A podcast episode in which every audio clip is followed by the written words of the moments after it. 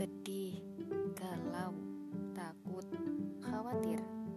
Tenang aja kawan, itu satu hal yang wajar dan kita pasti pernah merasakannya.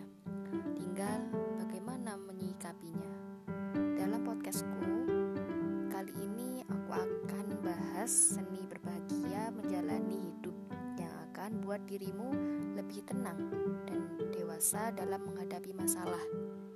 Nanti dari episode ke episode mungkin akan terasa seperti curhatan atau dakwah. Yang penting selamat.